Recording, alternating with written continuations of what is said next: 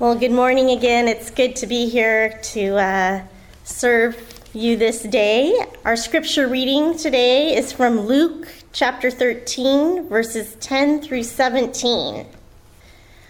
On a Sabbath, Jesus was teaching in one of the synagogues, and a woman was there who had been crippled by a spirit for 18 years. She was bent over and could not straighten up at all. When Jesus saw her, he called her forward and said to her, Woman, you are set free from your infirmity. Then he put his hands on her, and immediately she straightened up and praised God. Indignant because Jesus had healed on the Sabbath, the synagogue ruler said to the people, There are six days for work, so come and be healed on those days, not on the Sabbath. The Lord answered him, You hypocrites, doesn't each of you on the Sabbath untie his ox or donkey from the stall and lead it out to give it water? Then should not this woman, a daughter of Abraham, whom Satan has kept bound for 18 long years, be set free on the Sabbath day from what bound her? When he said this, all his opponents were humiliated, but the people were delighted with all the wonderful things he was doing. Let us pray. Lord Jesus, we thank you for your word today, and we pray that we will be open to hearing what you have for us. Amen.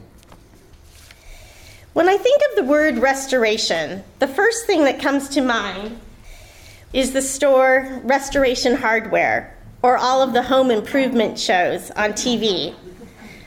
Last summer, my parents helped me rebuild my front porch. It was rotting after 20 years of existence.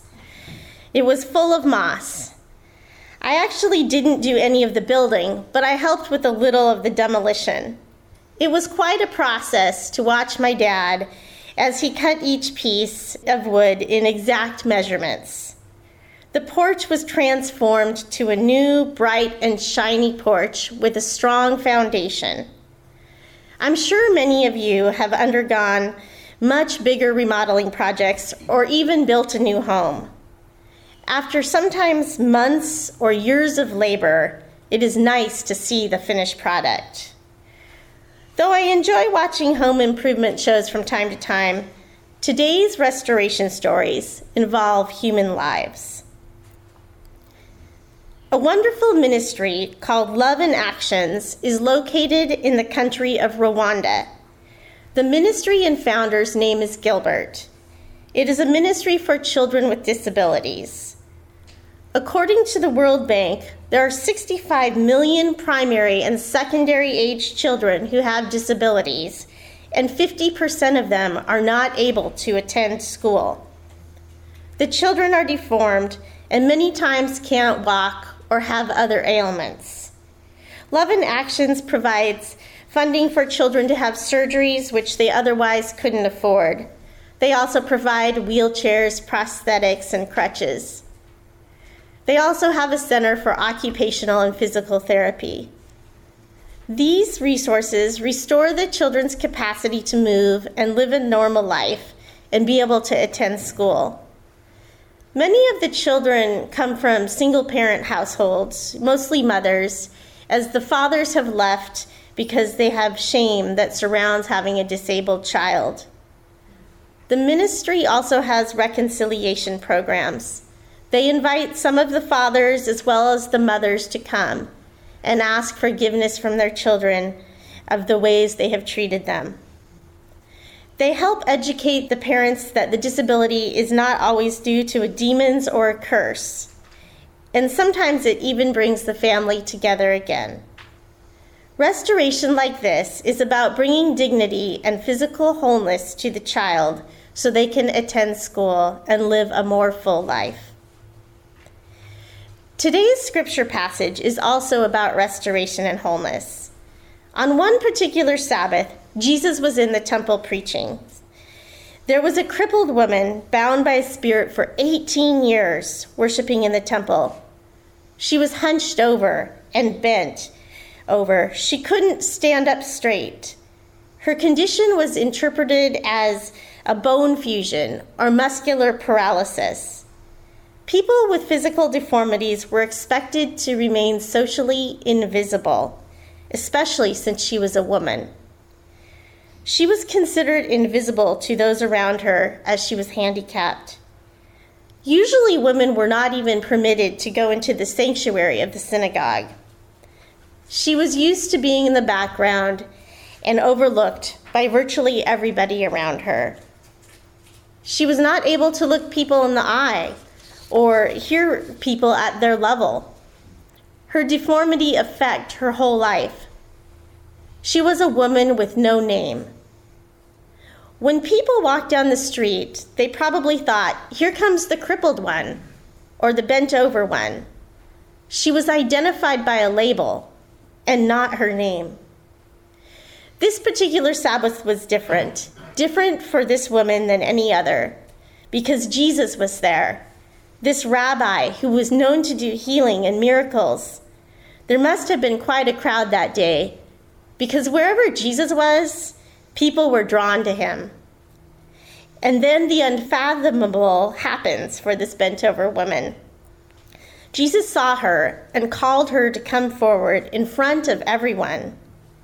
This woman was probably shocked and maybe even nervous to have such attention drawn to her. Whereas this famous Jesus teacher and healer noticed and brought her forward. As the woman approached Jesus, he told her that she was set free from her infirmity. He freed this woman from the oppressive spirit. Jesus is the only one who can set people free. Jesus placed his hands on her, and she immediately stood up and praised God. What a moment that would be after 18 long, hard years. No wonder she praised God for this miracle. She was released from shame and bondage. She was whole again. She was restored to the woman she had once been. After the woman's healing, the synagogue ruler became indignant and addressed the crowd, reprimanding Jesus because he healed the woman on the Sabbath and broke the Jewish laws.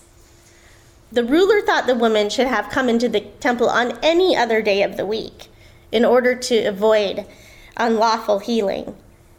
However, Jesus responded to the ruler, You hypocrites, and pointed out that the ruler and his colleagues would be kinder to their animals and their livestock by giving them a drink of water. Whereas this woman was in need of healing and transformation of her whole life. One commentary said Jesus teaches that concern over the suffering of fellow human beings takes precedence over obligations relating to keeping the Sabbath. The other part that was amazing in this woman's healing is that he not only restored her ailment, he restored her name. He declared her a daughter of Abraham and included her in the covenant as a descendant of faith. This was monumental. It renamed the woman from being insignificant to being dearly loved, and she was included as a part of God's story. He restored her identity and her name. Like the woman, there may be times that we need to be healed from labels that have been applied to us too. Things that stung and wounded us a bit. Maybe you've been labeled as no good, not enough, young, old, teenager, divorcee, step parent, or maybe there are some things causing you to bend over. Worries about your health, coping with loneliness, your job, your studies, trying to be a good parent or a loving grandparent. But Jesus wants to restore your identity as a child of God, like he did with the woman. Jesus wants to set us free from being bent over. He wants to restore us and have us stand up straight in whatever way that may look like. There was another story of healing on the Sabbath in the book of Luke, where Jesus was also teaching in the synagogue when Jesus healed a man who had a shriveled right hand. Jesus also called him to come up and stand in front of everyone. Jesus asked the Pharisees, Which is lawful on the Sabbath, to do good or to do evil, to save life or destroy it? The Pharisees were, of course, looking for something to accuse Jesus of, so they were scrutinizing his every move. Jesus healed the man's hand, and it was completely restored. Again, Christ emphasized that life has more value than trite rules and regulations. Jesus is about saving life, not about all the rules and regulations that the Pharisees tried to enforce.